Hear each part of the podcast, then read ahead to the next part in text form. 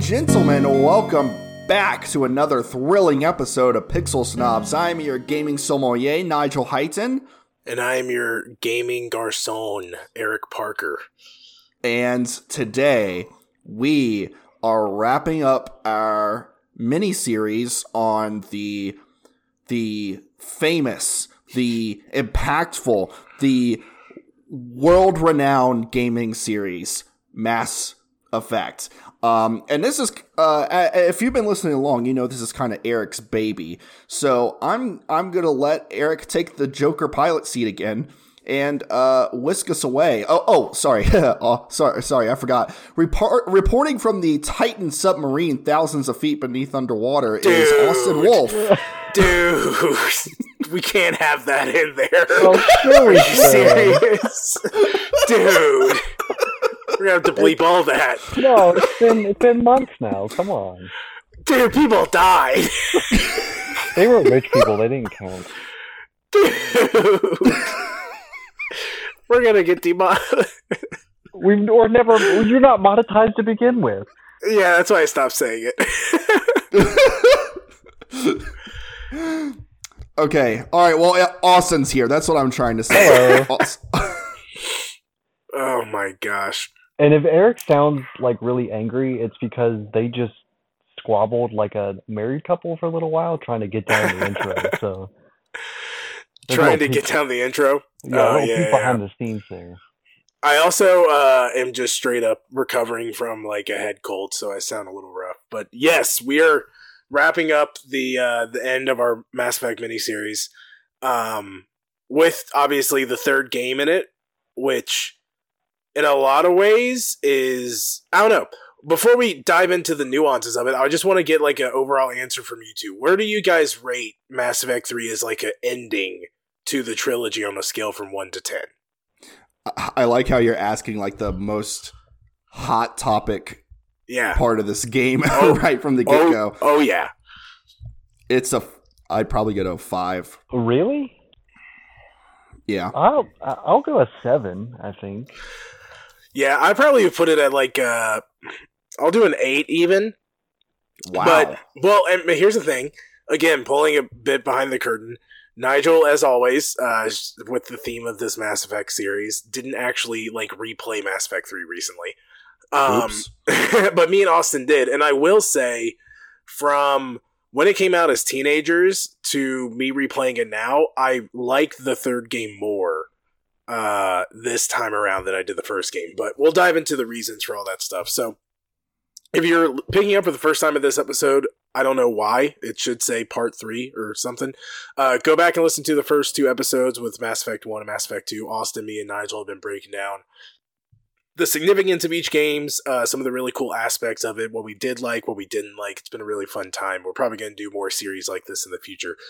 But today we're going to wrap up Mass Effect 3, which um, as we have kind of leaned into in a previous previous episodes, is probably the best from a gameplay system, uh, which is pretty obvious and would make the most sense since it was the most recent release out of all of them, and they had a lot to build off of. However, there's a lot of um, controversy or just like enter conflict amongst the gaming community as to whether this was actually like a satisfying ending to the original trilogy. But again, we're going to dive into that. So at first, let's dive into what's going on in the the third game. So Nigel, why don't you give us a summary of what's happening in Mass Effect Three? I feel like this is intentional. so, uh, Mass Effect 3 takes place after Mass Effect 2. Who would have thunk? Uh, and this is sort of this is what this game is taking us to what the series has kind of been building up to, which is the Reapers, these giant alien ship like creatures are coming to the Milky Way and they're basically wanting to push the reset button on the galaxy and destroy everything and let everything start anew. And I can't remember if they explained this in the second game or the third game. Um, just in case if it's in the third game. Highway to the spoiler zone. Um, they uh they um apparently do this like every like few thousand years or something like that like push the reset button and like let society grow again and like alien species like regrow whatever and so you commander shepard are back doing your thing on the normandy with your pals and you are basically like the big gameplay mechanic in this one is like what i can't remember the name of it but it's like Readiness. war war It's- readiness is that what it is It's war assets. War assets. Okay. Yeah. You're like flying around the galaxy getting war assets, which could be like uh, special scientists and doctors or like armies, private militaries to fight the Reapers. And so that's pretty much it is that this is this is the Reapers they finally arrived in the galaxy and you are at war. This is like to put it in in like human history language like this is like the peak of World War II basically is what's happening here in the Mass Effect universe. And uh great game, it's super fun, but uh, as we've already discussed and we'll get much more detailed on later is the ending was very very divisive. So to try to plug in some of the gaps that Nigel may have missed in describing the game, although yes, it was intentional. So I appreciate you going along with it, Nigel. Um, No problem. So you start the game on Earth. Actually, you're in Vancouver of all places is like the place they decide to be the like headquarters of like all of the global Earth like human forces. And the Reapers attack. And you barely manage to escape, and in your escape you uh your infamous like mentor, Captain Anderson, is still on Earth gathering together forces and gathering together a like like uh kind of like guerrilla warfare defense group and he's charged you with going around the galaxy and trying to discover more and discover more details about what the intentions of the reapers are but more importantly together as nigel said war assets to be able to fight the reapers because at this point it's just all out war. And this is manifested in a few different ways in the game. You like literally fly between galaxies you can see different galaxies uh where like the reapers are present and you end up going to a bunch of different homeworlds of a bunch of the different um, alien races, and you get to see like they're battling the Reapers as well. And then on top of that, the other bad guy is Cerberus from the original game, so uh, or from Mass Effect Two, I should say.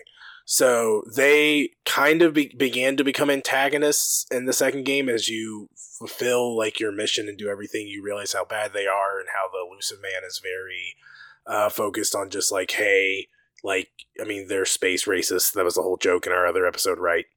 And that that's all he's focused on. Well, in this game, they just straight up are antagonists. Like, you're fighting Cerberus all the time.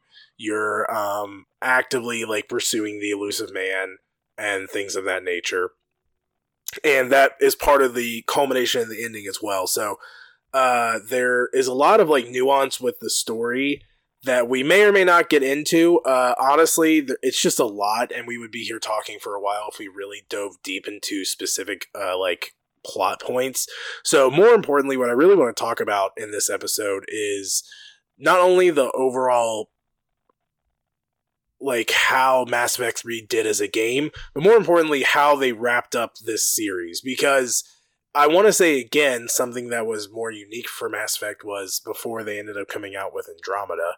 This was, for all intents purposes, a really well done, self contained like series that was ending with this game. And they had made a really big deal about that when they were like promoting and publicizing and like advertising that this was the third game. So we like we all went into it under the impression that this was going to be like the end of this series. So you were you were ready for things to wrap up. So with that being said, uh, my first question as we kind of dive into this is so I- I'm going to do a little bit of a mediation between um, Austin and Nigel. We're going to start with Austin. So what do you think made this game so great as the like ending to this series? Uh, well, I think for one, it was very the scale of it was much bigger. Um, you could go I mean, I don't think you go more places, but it felt like the places that you did go were more impactful. I think like the the war asset thing really it had like this bigger effect on how you handled situations because you would gain war assets by doing one thing, but you would also lose access to this other thing that may or may not be really important. So like if you if you side with this one army, you'll lose access to like the special forces that can go and do something more specific and so that like that can have a huge impact on how easy or difficult the game was. Um, but I think overall, like the the gameplay it was kind of hit or miss for people. For me, it was kind of it was fine, but some people didn't really like the war asset thing, um, especially because originally you had to play the multiplayer to get like the max, and some people really really didn't like that. Um, and I, I know when I played on the 360 originally, I didn't have access to multiplayer, so it, it kind of locked me out of a significant portion of getting like the best ending possible because you have to have like a certain amount. But uh, overall, I think they killed it with like the the gunplay. I think was on par, maybe a little bit better than Mass Effect 2, and uh, like the powers and everything. Like the the level up system was really good as well. All right, Nigel, we're gonna we're gonna do a little bit of like a back and forth for a second since it's obvious where you two stand. So, Nigel, what were some of your biggest critiques or uh, maybe like negative aspects of the game in your mind? Uh, I mean, here's the thing: is that it's it, this is despite me not liking the ending like most people, it's still a really good game, and like there's no debating how huge this like how how monumental of an achievement this game was and what the whole series was. But the war asset thing i think mostly worked if i remember correctly from forever ago when i played it. Um i think i think the big problem mass effect 3 that and this has to do with the ending as well is that they pulled away from the biggest strength that the second one had and i think this is why the second one is everyone's favorite game and i think we touched on this too when we did the episode on it is that mass effect 2 was much more focused on individuals than it was the big picture Yeah. and honestly, I don't know how Mass Effect 3 could be anything except focus on the big picture just because of the nature of the story. Um, but pulling away from individuals definitely had a big impact on, I think, the negative feelings that people had towards the game. Like, uh, but, but, what- t- sorry, my, my I, I, uh, I think I'm growing another brain tumor. Sorry, I had a moment there. Um, uh, uh, but there, but even with that said, there are still amazing character moments in the game. Like they don't go anywhere. Like I remember there's a moment like right before like the big battle at the end of the game when I played. There was this moment where like me and the best character Garrus are obviously best friends, and Garrus like invites you to go. uh target shooting like on top of a skyscraper Yeah. at Citadel and you're just like talking to each other and be like, hey, like no matter what happens, like you've like a brother to me and I've really appreciated all the time we have together. Um Mordin, is that his name? Yeah. The it- like his death in this game is one of the coolest deaths of any video game character in any video Right. game. Um he uh that like that's a moment I still remember now. Uh, even though it's been years and years since I've played the game. Uh, but yeah, I would say the biggest criticism is, of course, the ending and um, pulling pulling back from the focus on individual character stories. Which, to be fair, it seems like they realized that was a misstep because the big DLC that they did later, what was it called? Was it called the Citadel? No, it was called um I think it was called From Ashes. N- no, the one where it's like a big party, basically. Yeah, like I you think just- it is the Citadel. Is that what it's oh, called? Okay. oh, the other one, got it. like everyone loved that DLC because literally all it is is just you talking to your crewmates and like expanding on your relationships with them and I think it gave players more closure than they got initially from the original ending of the game. They got to have more individual closure with individual characters. So I kind of I kind of get both sides of this, and that's why I was interested in having you guys talk about it because I think I had the most like 180. I had I had a huge 180 from my memory of playing this game in high school to playing it again as an adult. Like I really was not looking forward to play Mass Effect 3. Like, as we kind of talked about, I played Mass Effect 1 to just remember everything and to kind of live in the um, nostalgia. Love Mass Effect 2. And then got to Mass Effect 3, but I found myself really appreciating certain aspects that they did. And I think I can break it down into basically like two ways, which is interesting because I think the two categories of, of how I think they did a really good job touch on what both you guys are saying. So the first one is that like they do a lot of big picture stuff, but I think it's really good. So like one of the things is you don't get to go to a lot of the other races homeworlds in any of the other games, but you really intentionally go to every single one in this game. Like I don't know if you guys remember that. Yeah, so you, go you go you everything. yeah, like you get to go to every single significant race's homeworld, um, and have really significant like interactions. So for the Turians, you get to go and you basically get a new, uh, like military leader for them because their military leader, I believe, like dies in a battle or something, and that's like a huge deal because it's how you get the Turian navy, which is like the most powerful space navy in the game, to like be on your side. You go to Tuchanka, which is the um, oh gosh, why am I blanking on Rex and my favorite race? Oh my gosh, why am I blanking on them? The Krogan. Thank you. You go to you go to Tuchanka, and that one is like a whole thing because as we've talked about in many episode in the other episodes that like one of the massive subplots that's in all the games is this whole idea that the Krogans were this like bred uh, race that then became so powerful physically that all the other races got really nervous that they were going to be able unstoppable so they like sterilized them basically. And in this game you get the choice to like fully unsterilize the krogans or to like let the cure like basically die with like the situation. And it's really interesting because there's a moment in the game and that's what um nigel was referencing with uh mordin's death was there's a moment in the game where basically Mordin sacrifices himself to ensure that the the cure for the genophage, which is the sterilization of the Krogans, is able to like take effect. Like it gets dispersed on Tuchanka and it allows them.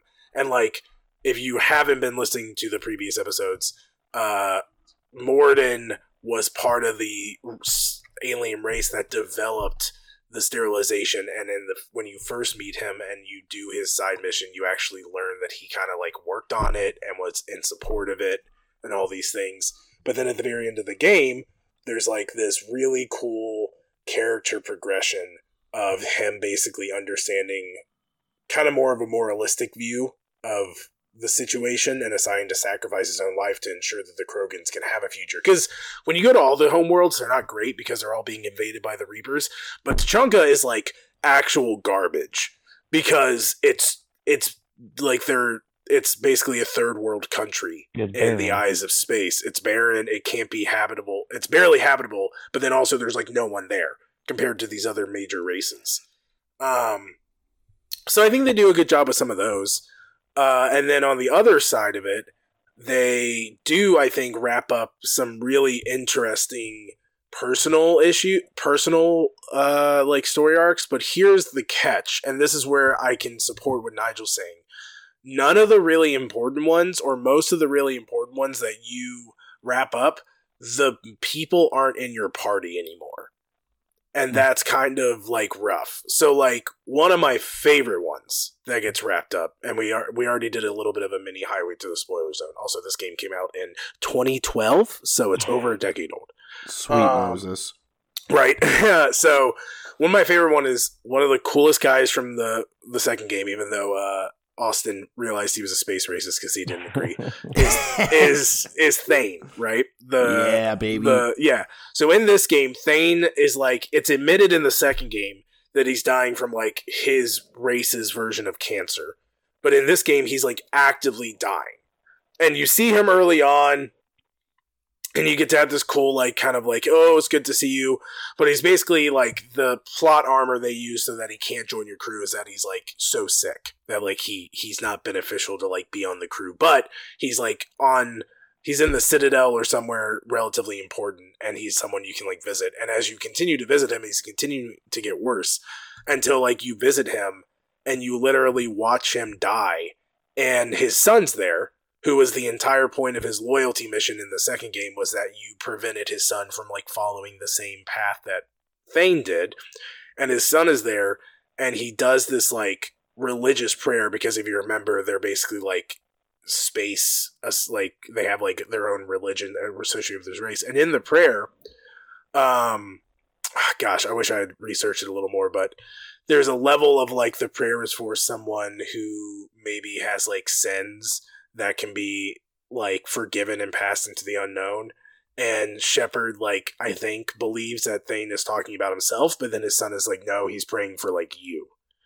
And like, I'm not gonna lie, straight up like May has shed a tear during that scene as an adult, and probably in high school didn't give a crap about it. Like, I think they did a good job, and there's tons of other examples, and I'd be curious for you guys to share which other ones you might find interesting that were like these these interpersonal ones that got wrapped up. But most of the really important ones were people that you couldn't have in your party this game, which does make it feel less impactful because you weren't like playing the game with them the entire time. Yeah. I think uh can you have Jack in your party in this game? I can't remember. I don't think so. I think Jack was No. one that there's a really good like wrap up with her, but Yeah, she can't be. she- she she's a war asset. Yeah, she becomes like this this teacher. Like she Yeah. kind of changes her life and makes makes it known that she doesn't want kids to go through what she went through. So she is like a teacher at the school, and you go and save the school.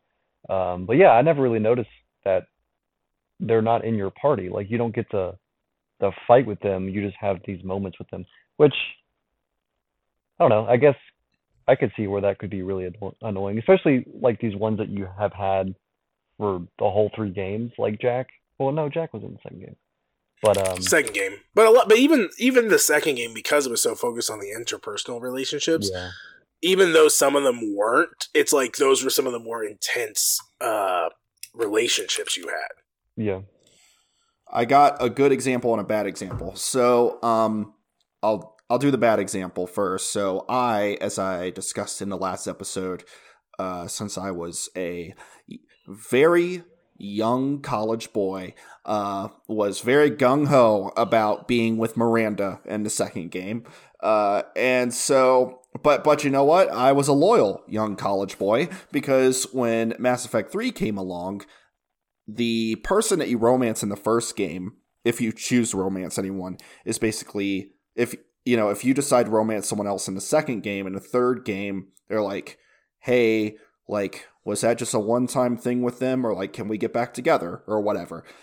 And so I rejected that person and the third one. I was like, no, I love Miranda or whatever. But the thing Uh. is, is you only see her in the third game one maybe two times and one Right. of them is literally you just saying goodbye to her before the final battle and being like well i'm off to uh Right. die a hero's death now. Guess i'll uh catch you on the flippity flip. I guess i'll see you in the dlc miranda. And um and then you run off into the sunset. And it, i remember when i first played the game i was a, pretty disappointed in that ending which as i've already mentioned they did kind of fix that. Well not kind of they did fix it pretty well in the uh, dlc from what i could tell.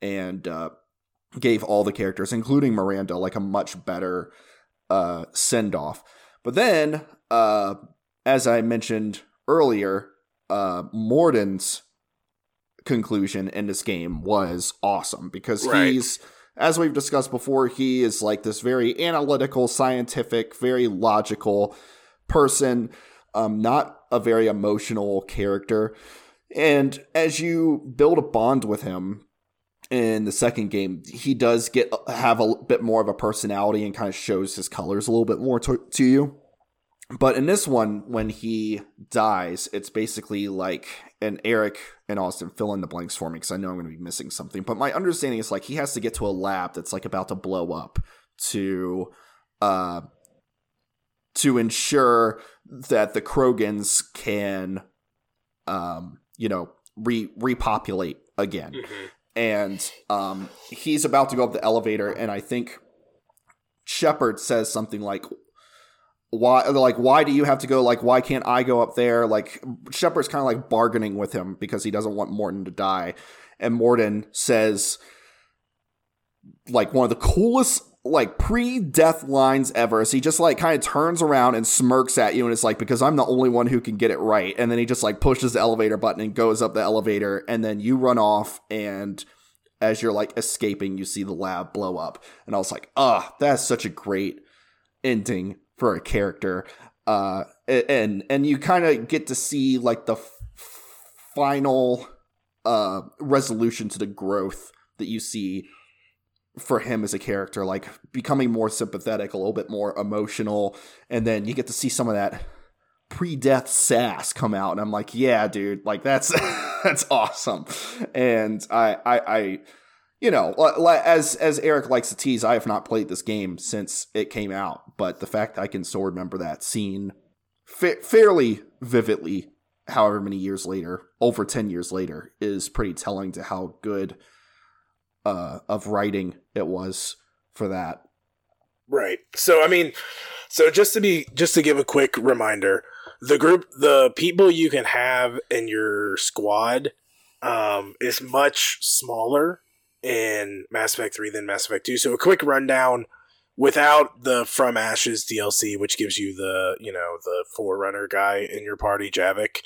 It is Garrus, EDI, Tali, Liara, um, James, and Ashley. so we already discussed that James is pretty okay. forgetful. Or James, or uh, yeah, sorry, sorry, sorry. Ashley or Kaidan, depending on who you have surviving from the first game, right?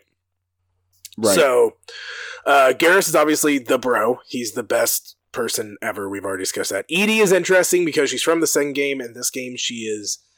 There's very like kind of early on in the game, you fight up like a Cerberus assassin robot, and you kill it, and then she she basically uh like possesses the body and is now a member. Tali and Liara. Tali's been with you from the first game through the second game. Liara can't be in your party in the second game but is unavailable in your party again in the third game. Uh, and then James is pretty forgetful. He's a guy who's brought up in this game that like you're introduced to right off the rip. But the problem is, as soon as you get Garrus and then like some of these other people, you're like whatever. And then Ashley versus slash Kaidan is like a really unique one, right? Because we've talked about that in the second game. Whoever you have, like resents you a little bit for like everything that happened. Like you run into them in the second game, or do, do you or do you not run into them in the second game? I know you can't have yeah, them in your party. Yeah, you run into them and they're like pretty resentful of you, and they don't understand like what you're doing. Why you joined the space races? Right. Why you joined the space races? And then in this game, I had forgotten how much time they spend trying to like mend that relationship. So like when I played it recently, I had Kaidan. Kaidan was the one who I let live. So it's like you are actively like having interactions with Kaidan or Ashley where you're basically trying to be like you can either try to be like really sympathetic with him or you can be like I listen, I don't have to explain myself to you. And basically are like tough, like you just got to understand like I had to do what I had to do, man. Um. Well, like they're sick the whole time too. Like they. Oh yeah, yeah, yeah. They're like in the hospital in the Citadel, and you're like going to visit them, and they're just like, they're mad at you, and you're like, I came to visit you, and you just want to get mad at me over something that happened a long time ago. I did forget about that. That's why you run into Thane, is because when you're fighting the assassin robot that EDI becomes, that's when you're that's when Kaidan or Ashley gets hurt and yeah. goes to the hospital. You're right and that's when you run into Thane because he's there. So it's interesting because really the only person in your party that you get to have a really good like solid resolution with is Tali. because the, you get to have the whole thing where like so if quick recap the whole point of the Quarians, which is the race Tali is with, is they really hate the Geth. And you learn in the second game, right, that the Geth, there's like a, a subset of them that are being controlled by the Reapers, but most of the Geth don't want to be like with the Reapers. So this, so you have Legion who pops up in this game, and Legion and Tali are obviously super at odds because Legion, um, is a Geth and Tali is a Quarian, and the Quarians made the Geth as like servants, and then basically they abused the Geth, but then the Geth got to a point where they like were worried that the Geth were gonna like basically revolt against them. So they like kind of bastardized and villainized them. And then like correct me if I'm wrong, by the way, Austin or Nigel, like basically made them seem like the enemies and then the Quarians could no longer inhabit their planet, so they left. So then the Geth are there, which just creates an even more of a conflict between the Quarians and the Geth. So it's like in this game, you get to go to the Quarians' home planet, and there's a whole story arc about like whether you basically kill all the Geth, or whether you like and help the Quarians like rehabitate their planet, or I think you can like try to convince them to cohabitate the planet with the Geth. Isn't that right? Something like that, yeah. And I thought that one was really cool. Like, there's just a lot of like they introduced so many plots in the games, right? We talked about how one of the most unique aspects of Mass Effect, even in the first game, was that they created this whole universe and all these alien races and all this backstory from nothing. And they wrapped up so much of it in this game. And I think that's one of the most interesting juxtapositions in this game is I think they did a super good job, maybe minus Miranda, which uh, Nigel already brought up. I think they did a, su- a really good job wrapping up all the stories except for the main one. Yeah, I think so. Yeah, I'd say that's true because like even the the DLC afterwards that like quote unquote fixed things didn't fix the main ending. It was more like helping expand on the individual endings that you have with individual characters. Well, I mean, the DLC in general, I think, is really annoying. And I don't know if we were going to get to that at all, but the DLC is annoying to me because they added so much stuff as a paid DLC that is almost required to Right. understand the full context of what's going on. Like, there's a whole companion like behind DLC that is literally the the race of people that did the best against the Reapers and that you're trying to like replicate. You just have him as a as a companion, and you get to talk to him and learn about his culture and all this stuff. And it's like you couldn't have added that to the game. Like I'm pretty sure that was one that was done before the game. It was a day. It was a day one DLC being available.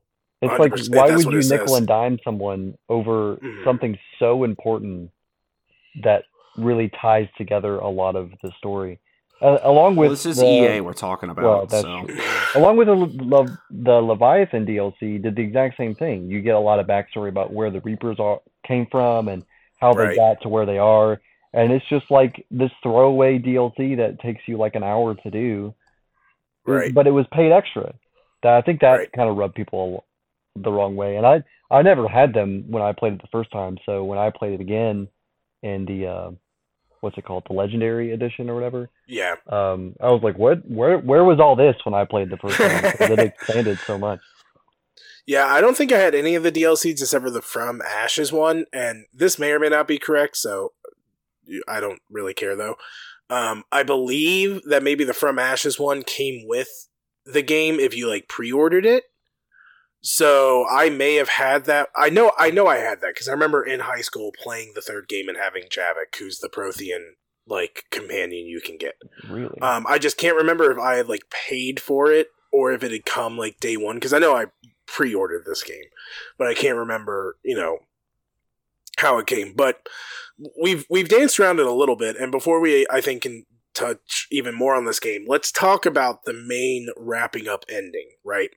So the main ending that takes the most flack in this game is basically what you end up getting to is you convince all these other alien races that we have to like save Earth first, which is hilarious in my mind. It's a very Mhm. like it's a very like again human focused, but it's also I get it for the plot.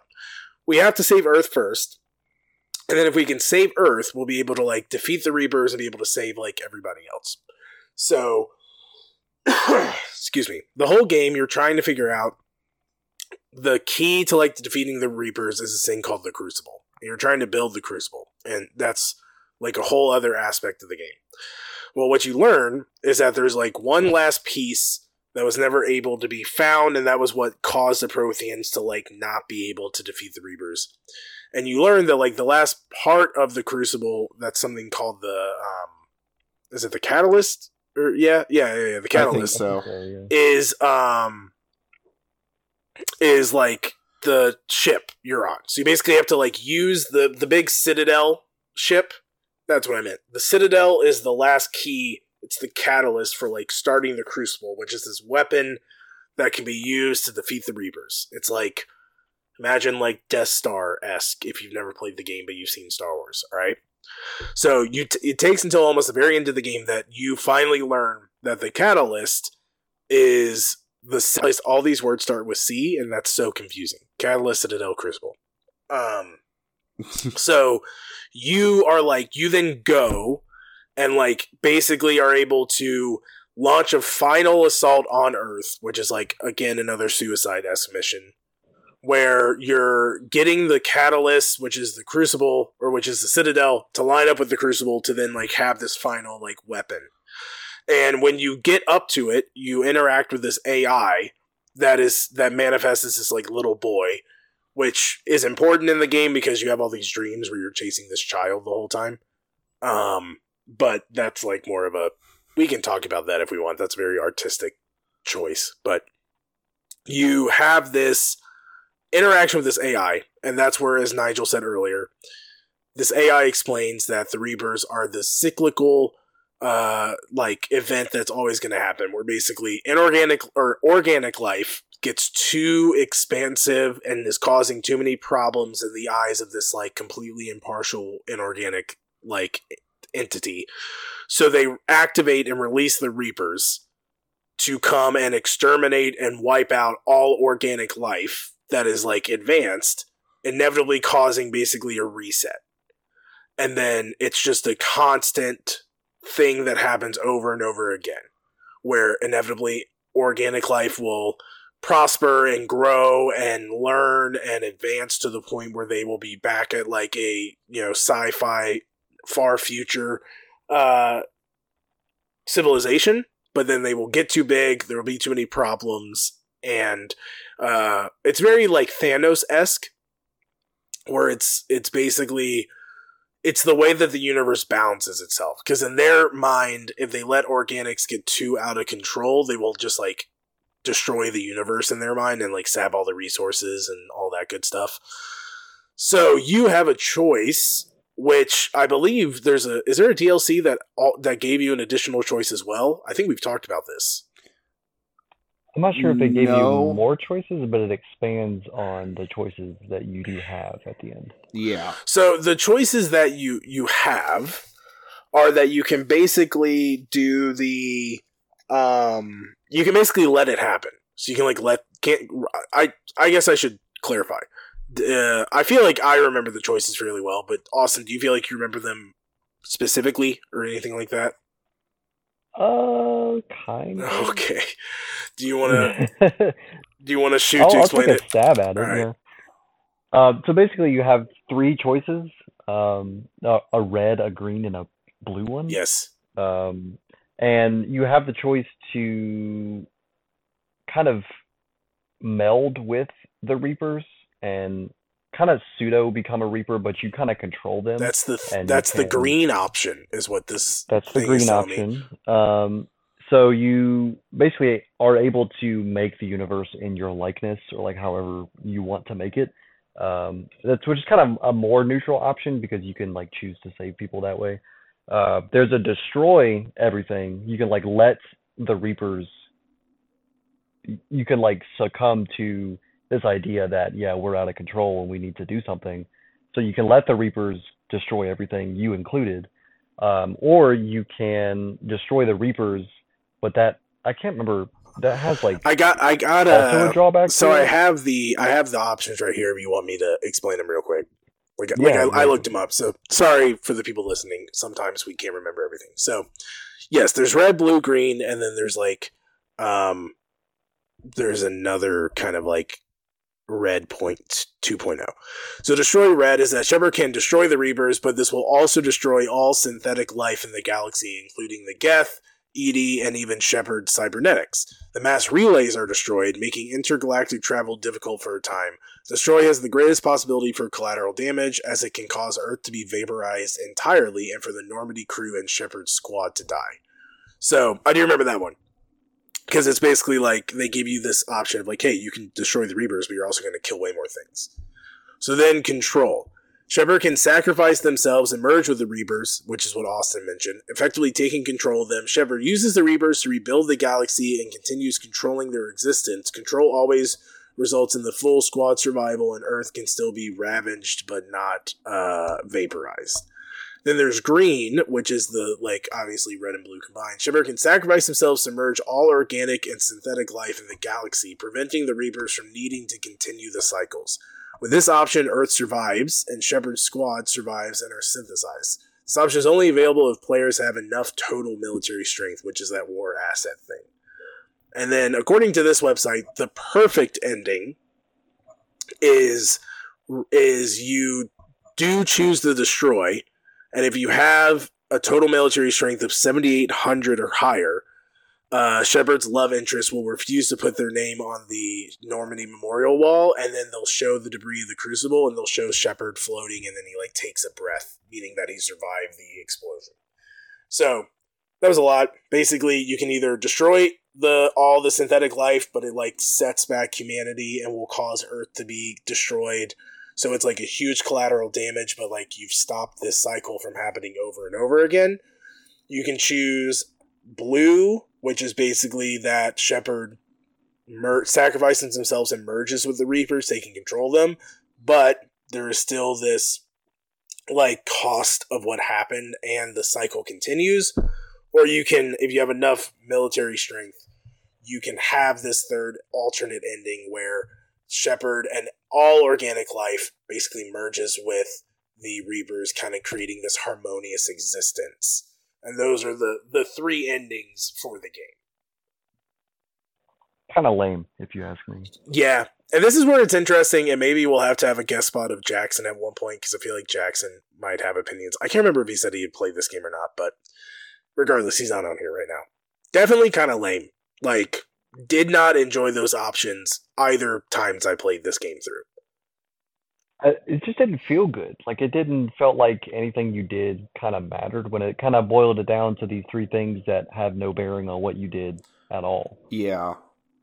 Yeah. And I think that's what everyone, including myself, I think that's what everyone's problem was, was that you've been playing this series of games for years and years and years, and then at the very end, at like the absolute climax, you just walk into a room and there's some little boy that's like, all right, which one do you want to do? and you're like, "Oh, what? like, did, did nothing I just do for the past six years or whatever not have any bearing on this? And the little kid's just like, no, no, it didn't. Yeah. Uh, yeah. And so I think that was what everyone's main frustration was, was that the ending didn't have anything to do with what decisions you made. Uh, it was just like, well, which, like, it was literally just pick an ending. Like, just pick what ending you want. And so there was no consequences to uh, your actions. And and I, I want to correct what I said earlier, by the way, with uh, how I felt about the ending. I think the five wasn't necessarily the ending options. The uh, my five was more assigned to the ending mechanics, not the endings themselves. Uh, because that that really rubbed me the wrong way when I played when I when there just wasn't a natural ending that resulted from my decisions, and that it was instead walk into a room and there's three buttons and you push one and they play a cutscene. Yeah, Um, I definitely. And like none of them felt good. right. So. like none of them felt like satisfactory. I think there's yeah. uh, So you you two are both touching on what I was gonna say was I think there are two two ways to discuss why this these suck, and I think both of you are touching on each aspect. So like I'm gonna touch on what um Austin said first. Yeah, first of all, they just don't feel like they don't feel resolute. Yeah. Like they don't feel like there is an ending that feels like things have been solved, even if it's a difficult outcome. Because on one of them, Earth literally gets destroyed. So I don't know why you would ever choose that option as someone playing this game. Like we're all humans and we are a human and like why would you choose the option where the whole point has been you're trying to save Earth? Like there's a whole rallying cry in the game about trying to save Earth, yet at the end you choose an option where Earth gets obliterated. And not only that, but if you don't do enough in the main game to get your mil- total military strength up, that's the only option you have. Like you will just destroy Earth and all synthetic life, which makes no sense why you would choose that. Like unless you're I feel like have the intellectual ch- capacity of a child, if they laid out everything in front of you and they said, "Hey, if you make this decision, yeah, you kill the Reapers, but here are all the other things that happen," no one's going to choose that. And then for the the other ending where you merge yourself, it's it's a little more resolute, which that's the one I went with when I played recently, but it still feels empty because you're you're not actually solving much. And it's it's kind of cool because you get to see the Reapers like rebuilding the galaxy. Like you get to watch them like they're helping to put the Citadel back together, and they're helping to like fix planets and and space stations, and they're seen as like good. But I think what made it difficult is we talked about in the first game how the Reapers are such a good antagonist because they're just evil. There's no reason to want to be on their side.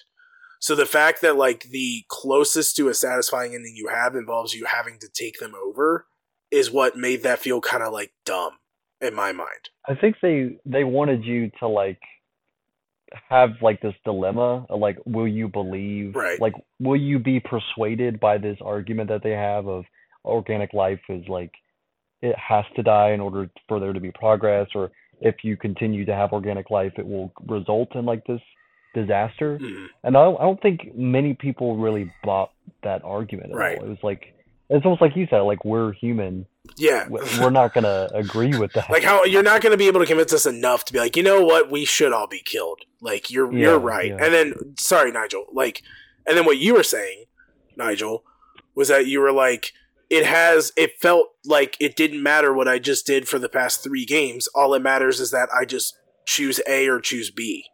Which is also frustrating because when you're in games that are all about choice and like differences and the domino effect of decisions, I would rather get to the end and it just be like this is the ending you have you've achieved because of the choices you've made. And then it's like Yeah. if you want to achieve a different ending, you have to go back and play other things. Like you have to go back and make different choices. You have to go back and completely rewrite the story that was done. You can't just get to the end and then be like, "Oh, I'm going to choose this option." And then reload that save of the end and be like, "Now I want to choose that option." like it, it it undermines all the all as Nigel was saying all the like choices and dilemmas you've had to build up to at that point. Yeah, and I think I think the other thing is you mentioned Eric that like the only reason someone would like pick this bad ending is like if they're a you know stupid um or whatever.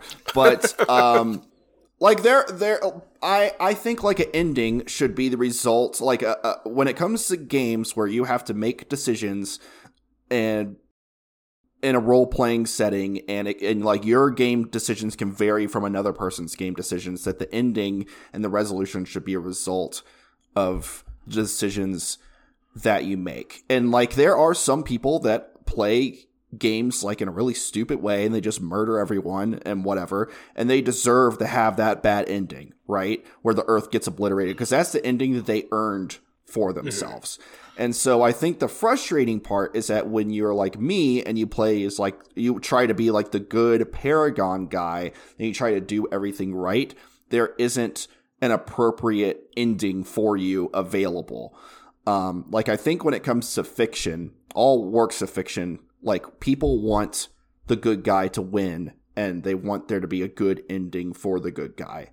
And that was not really available in this game. Like even the quote unquote good ending still carried like some heavy consequences Right. to them. And I think there is a time and place to have endings like that because some someone is trying to make some sort of commentary on like life or whatever.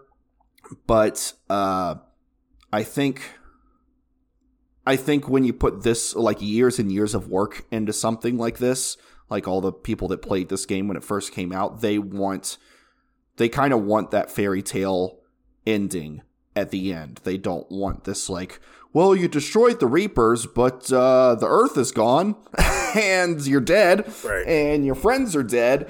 Uh, you know, like I, I think they want something more hopeful and more optimistic than that. And I think that might have been what BioWare tried to fix when they did like the expanded, fleshed out ending DLC that Austin was talking about.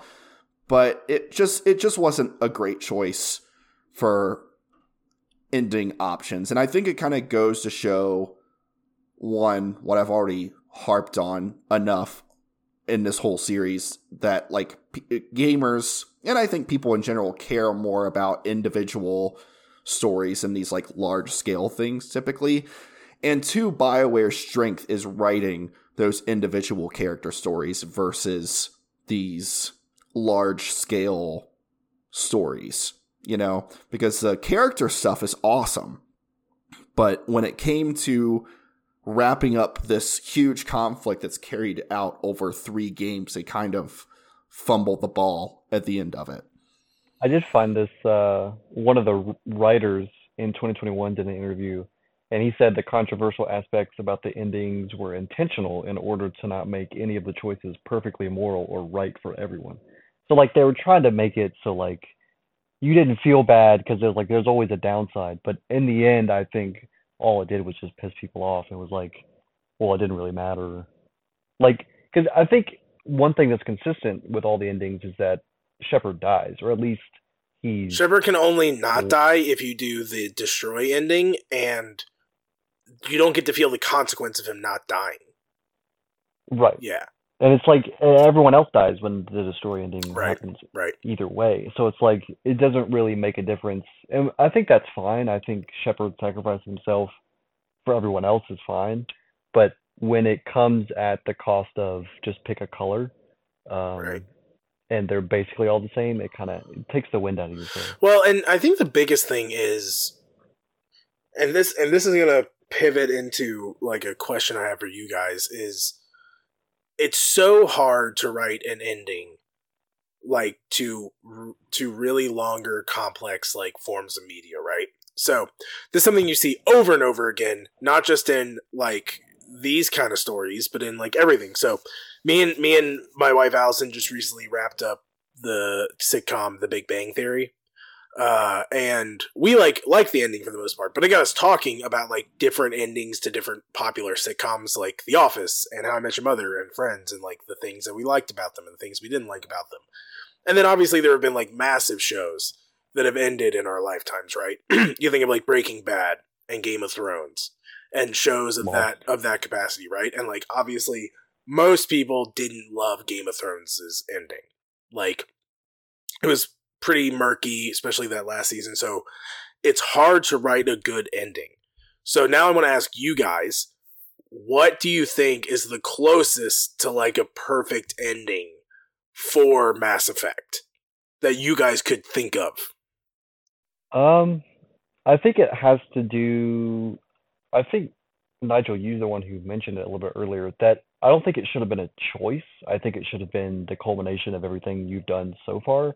And I get like that kind of expands the possible endings, which I think is a lot harder to develop that way. But at the end of the day, I think stopping the Reapers and like to me, Mass Effect is about the struggle between humanity and like inorganic life, like AI and stuff like that. So if I think of my ending to Mass Effect, it would be that humanity, even though it's imperfect, still deserves life. So something along the lines of stopping the Reapers from destroying life and allowing life to continue on its own. And if we destroy ourselves, then that's fine. That's you know that's what we do. We learn as humans and or, organic creatures. Um, but if if we don't, we'll never know if we don't if we're not allowed the opportunity to to grow past what you deem as the end of our life. Mm-hmm. All right. What about you, Nige? I'm I'm I'm reserving any commentary. I I appreciate what you said, Austin. I just don't want to say anything until Austin or Nigel gives his. I think um for me, like one of the ultimate themes of Mass Effect, the series, and this kind of delves into like the art artistic value of it for me, is like unity in difficult, like tumultuous times. Because so much of the whole series is you like being a mediator between either humanity and other species or like one species and another species and like trying to bring people together for a common cause and to see past each other's differences and and conquer those things and i feel like if, if you were to playing the game i the way i was and that's like your goal and that's what you're gunning for the perfect ending honestly was kind of the ending to halo 3 because the ending of Halo 3 is humanity and the aliens that you've been fighting in the past 3 games uh coming together and and stopping like the actual bad guy. And like are there some sad parts to the Halo 3 ending like kinda like unless you beat it on legendary difficulty you think massive uh Master Chief is dead and stuff. But like the ending of Ma- uh Halo 3 is like very optimistic and very hopeful and you feel like you've accomplished something at the end of it. Like I've played through these three games, I've beat the Covenant, we've come together, like we united with the Covenant and defeated like the the prophets and the brutes and like all this stuff, and you see humanity and and the other aliens like living together as one, and um and there and so there's just like a much more optimistic, hopeful ending in place there and with Halo 3 that put a much better like feeling in your in your gut at the end of it. And Mass Effect didn't do that. Like they intentionally decided to be divisive and I don't think that was the way to go. Uh I think there was there's when I was first getting into like D&D and learning how to be a dungeon master. This is such a nerdy example, but whatever. Um I remember I was watching a video on like how to write a good villain and it was or or yeah it was how to write a good villain it was like to make them like pure evil and like something for the characters to conquer and defeat to lead to like a satisfactory happy ending at the end of the campaign and is that always the case of telling a good story? No, but I think that does apply to Mass Effect, where there just was not enough, uh, there wasn't enough optimism, there wasn't enough hope, there wasn't enough of a satisfactory ending there. It left you, you walked away from the game with negative feelings, and that's not good. So, yeah, you both touched on two different things I think are important, which is like, it it's a stylistic choice. This is something Nigel talk, touched on to decide whether you want, you know, the feel good everyone has a good time ending, which which is so interesting because then in a previous episode we talked about Outer Wilds, where I kind of said that like I thought the ending was not as feel goody and I didn't love it, but then both Jackson and you, Nigel, said that you loved the ending because it wasn't feel goody. So it's really it's really dependent on the specific media you're consuming, right? because the Outer Wilds and Mass Effect are two different, even though they're video games that are set in like a sci-fi setting, they're two very different forms of media to consume. And Mass Effect, it's like most of the audience of that game wanted the like feel good, like and the end, and you shut shut the storybook and you sit back and you go, "That was great. I'm so happy the game ended." And like for me, I feel like the closest you could have done for that is like I think Sa- I think Shepard does have to sacrifice himself at the end I think that has to cement his like legacy as this legend that for for the gal for like the galaxy and all the races. Um and I think he has to sacrifice himself, and I think it it might need to destroy the mass relays to like set technology back a little bit, but it does definitely doesn't need to destroy Earth. It doesn't need to destroy other people. I think that would have been a pretty good ending. Um, but then one thing that like Austin touched on is most any media that for the most part has a conflict between like humanity and organic life versus like an inorganic life that tries to take control and do something to humanity to try to like save humanity almost always there's a there's a culminating moment where the organic life individual the human is like you don't get to decide like what's right for us. And like you touched on that austin right? This idea Yeah. that it's like you i don't care that your numbers or your like objective decision making has determined that this is what's best. Like you don't get to make that decision. And that's the beauty of being a human is that it's not all just about crunching numbers and and the the objective side of things. Like there are subjective things that go into the the conversation when you make decisions. So it's it's almost if you they could have used some of those aspects but yeah writing endings are just is super hard. Um and it's a choice right? You you decide if you want to give the ending the audiences want or if you want to try to make more of a statement. And we've talked about this in other games that it's obvious that it was a stylistic choice and it's just one that did not resonate with a, almost anyone. And i think it does have to come down to the amount of investment people had i mean it's why shows like how i met your mother had such a terrible ending in most people's eyes because there was so much investment that then when the ending tried to make like a commentary i feel like people said we didn't want a commentary we wanted the like pretty bow that we had been waiting Yeah. for for like years which was the same thing Can I this. can I elaborate? Because I think I think I got uh, I, I think I can communicate better like why some endings work and some Sure. don't. So like take okay, so let's compare How I Met Your Mother to Breaking Bad. Okay. two very so wildly two, two, different two more spoilers, But- by the way if you haven't finished breaking bad or how i met your mother turn off this episode all right go So how I think what it comes down to is that people want the ending that gives the most payoff to the work that has developed up to that point. So like How I Met Your Mother, the whole show is about how Ted is going to meet the mom, right?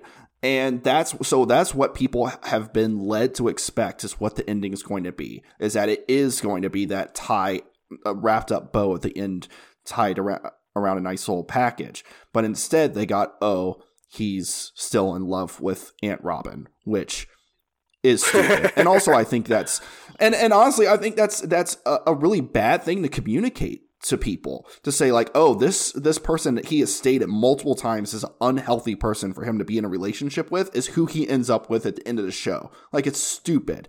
Um but take breaking bad. Breaking bad is not a hunky dunky dory hunky dunky. Like walter you know, white you know that expression. Hunky hunky dunky dory you know that expression hunky dunky Hunky I re- dunkies. sat on I was wall. I was really hoping you were going to let that slide, Eric, but uh, but you know, thanks a lot. Anyway, um like Walter White dies, right? And Wait, he does? I'm uh, joking. uh, his his family hates him, all this other stuff. But that ending, it feels right for that because that is what is earned. Like throughout He the show, what he becomes yeah. Exactly. Like he becomes more and more and more of a villain throughout the show. And then like he even though he dies, like he does kind of get a kind of redemption arc at the end, but that's the ending that was earned. Like that is what was built up to. Um, and the same thing with Outer Wilds, because before the ending, you find out that you're screwed, Mhm. right? And so, like, and that you are doomed as a player, and like all the people in that galaxy are doomed, or that solar system, whatever. But they still resolve it in a way that pays off all the work that you did. And so I think that is the problem with Mass Effect. And it's not like it did as poor of a job as How I Met Your Mother. It just wasn't as like I think everyone wanted that more optimistic Halo 3-ish ending to it if you played it that way. And no matter what decisions you made, there was still this like shadow hanging over the ending, just this like negative cloud that was there. And so it like it did pay off in some ways, but in other ways it didn't. And so that that's why I think sometimes that like overly optimistic ending, like Hallmark ending, works sometimes. And then there's other mediums like The Outer Wilds and Breaking Bad where the rougher endings, even though there is some sadness and grief there, still have a satisfying payoff for the person that is experiencing that artistic medium. Yeah. I think it it didn't make me mad the ending of Mass Effect 3, but it just made me go, "Oh, well that that's it." Like after playing all these games all these years, I was just like, uh, I mean, uh, that was that was bad, but like yeah. Whereas where like something like Game of Thrones, I was actively mad. I was like, I've wasted so much time. like that was stupid. This one wasn't. It, I wasn't mad at it. I was just like, ah, I wish there was a better ending. Like I, I was kind of sad. I was kind of like, we deserve better. But uh, Austin, I was I was actively mad. I still am actively yeah. mad. Uh, that's that's funny. Uh, yeah, it it definitely like I I love having a conversation about like good endings just because I I think in like plot points and story arcs so much and as I consume different things in my life, different different like aspects of life. So I, I actually really like talking about endings. Again, me and my I I probably forced my wife, but I would like to pretend that she was in, she was happy to have this conversation. But we talked about like endings of sitcoms for like an hour after we finished The Big Bang Theory the other night, and talked about like what made certain ones good, what made certain ones bad. So yeah, I definitely agree with Austin. Not that there's like a disagreement, but I I want to reiterate what he said and yeah, like I definitely think that's one of the better ways to word it. That it just left you feeling empty or just like not satisfied. You're just like, yeah. this was the end. Like really, like after all that, like what I wanted was this like Shepard died, the universe was saved, and I wanted to see how everyone lived their life in like a happy way, but was like commemorating Shepard. Like that would have been like great because that's very like Halo Three Mass Effect yeah. or like Halo Three with Master Chief like that's very that that style of like I mean you are playing the hero. You are playing this protagonist that is like this larger than life character. So the whole point is you should die sacrificing yourself, but you should die for the great the greater good. Excuse me. Like that should be how it works because that is the expectation we all have, right? And like this even reminds me of another thing I read one time, which is that like most pop music is really popular because what the what what is made with the music is like you can anticipate how it's going to like like the next note or the next progression that's going to happen and that ability that ability to anticipate it and then to have it happen is the like sat is what makes pop music so satisfying and catchy most of the time i actually read that about the office like the reason that people rewatch The Office over and over and over again is because they. can. That's not just The Office. That's any sitcoms. That's and another study I did see. Is that most overly overly anxious people yeah. rewatch shows because they, it's all predictive to them, so they know what's going to happen. So it's like an anxiety lessening thing because there is nothing that's going to like take them by surprise because they already know how the show's going to play out. But all that to say, like this this was the this was jazz. Like you didn't know what was gonna happen. Like like the ending of the ending of Mass Effect was just free form jazz, where it left you going, what what what am I what am I listening to? What am I playing? It's just free form jazz. well, like your your whole goal the entire game is to save everyone, and then two thirds of the don't ending, save everyone. everyone they anyway. all die. Yeah. Eric, whenever we start making T-shirts, I think we should make a Mass Effect is jazz. I mean, that's fair. Shirt. I just it felt like I saw a funny. I saw a funny TikTok the other it's day when great. it was like it was somebody at like a jazz club, and it's like everyone's like a bunch of people are nodding along, and then there's just some guy in the back that has a face of like disgust, and he's looking around like, does everyone else like this? like, it's like that's, that's jazz, jazz, baby. jazz, baby. So yeah, I mean, we've we've baby. spent a lot of time talking about the ending of this game. Also, that's I mean, it's honestly there wasn't too much different in the gameplay from an artistic value. Um, the the like I said, the relationships that were wrapped up were primarily relationships with people who weren't in your party. Again, Tali and Liara and Garrus had a little bit of like a wrapping up. Uh, we didn't we didn't talk about Legions. Legions is a really good one. Legion again, um, because Austin's a space racist, he didn't care. Um, Le- Legion's uh, ending was really cool because it was basically about him. Uh, I think he also sacrificed a lot of sacrifice, a lot of sacrificial death in uh, this game. I believe he also sacrifices himself to basically, um, I think, release the Geth from like the control of the Reapers, like that subset of them that are. I think he sacrifices himself to like become.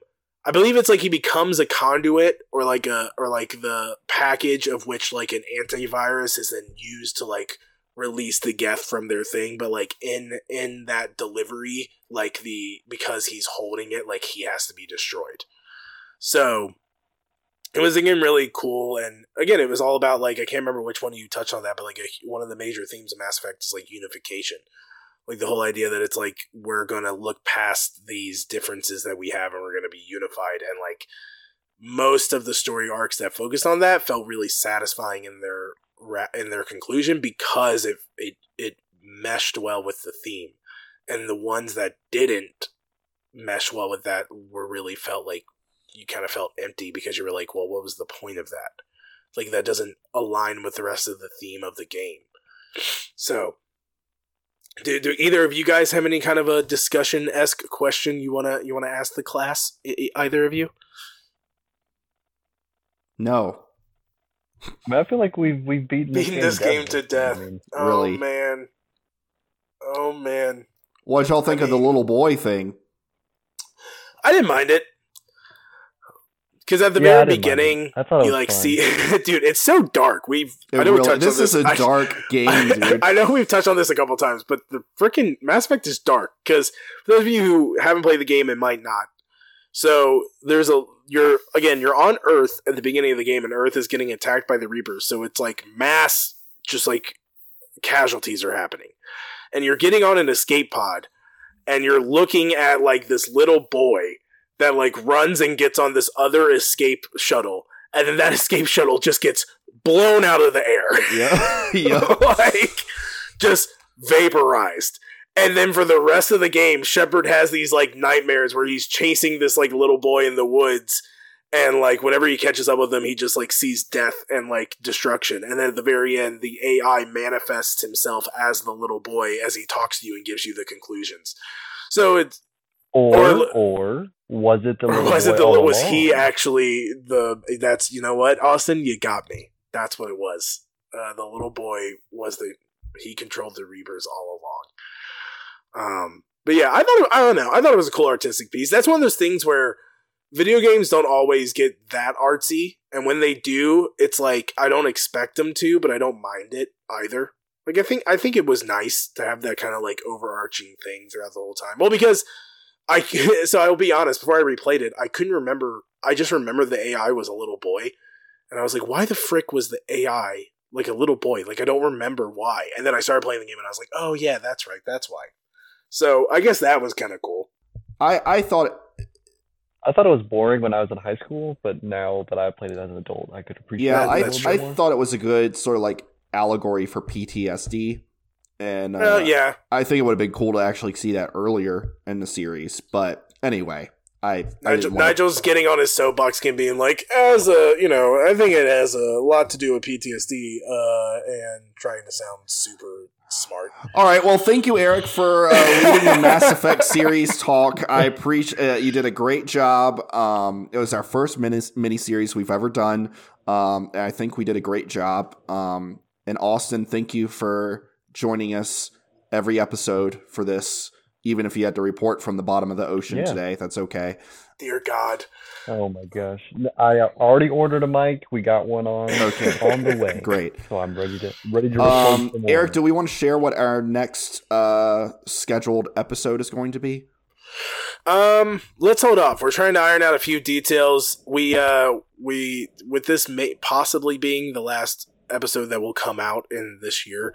Uh, me and Nigel got some plans for next year with upping a little bit of consistency to our uploads, uh, adding a little bit of fan interaction. So We appreciate those who have been along for the ride in 2023. Appreciate everyone who's helped us out along the way, such as Jackson, Austin, Roger, uh, and just other people who have listened and uh, supported us and given us ideas. And uh, we're excited for you know 2024 and the ideas we have rumbling around in our brains.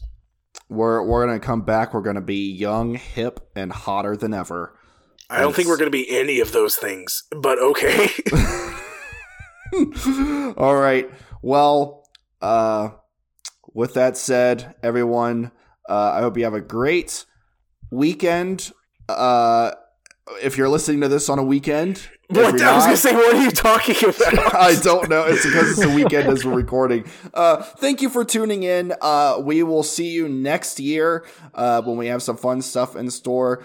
And remember, the next time you need to decide whether to destroy the universe or not, don't let a little AI robot boy help you out. That was not good. I know it wasn't. I could. It was. I really pulled it out of my rear end at the last second. Do you have a better one, Eric? Commander Shepard is Kenny G. What? Have a good day, everybody. Okay, yeah. Shepard, uh, and this is my favorite podcast. there, there, there, it is. Oh, that was good, Austin. Wait, what, what, did, what, did, he say? so, yeah, hold on, Eric. We'll just both shut up and we'll let Austin just wrap it up with that one line. All right, all right, all right. My name's Commander Shepard, and this is my favorite podcast on the Citadel. There it is. Goodbye, everyone. Goodbye.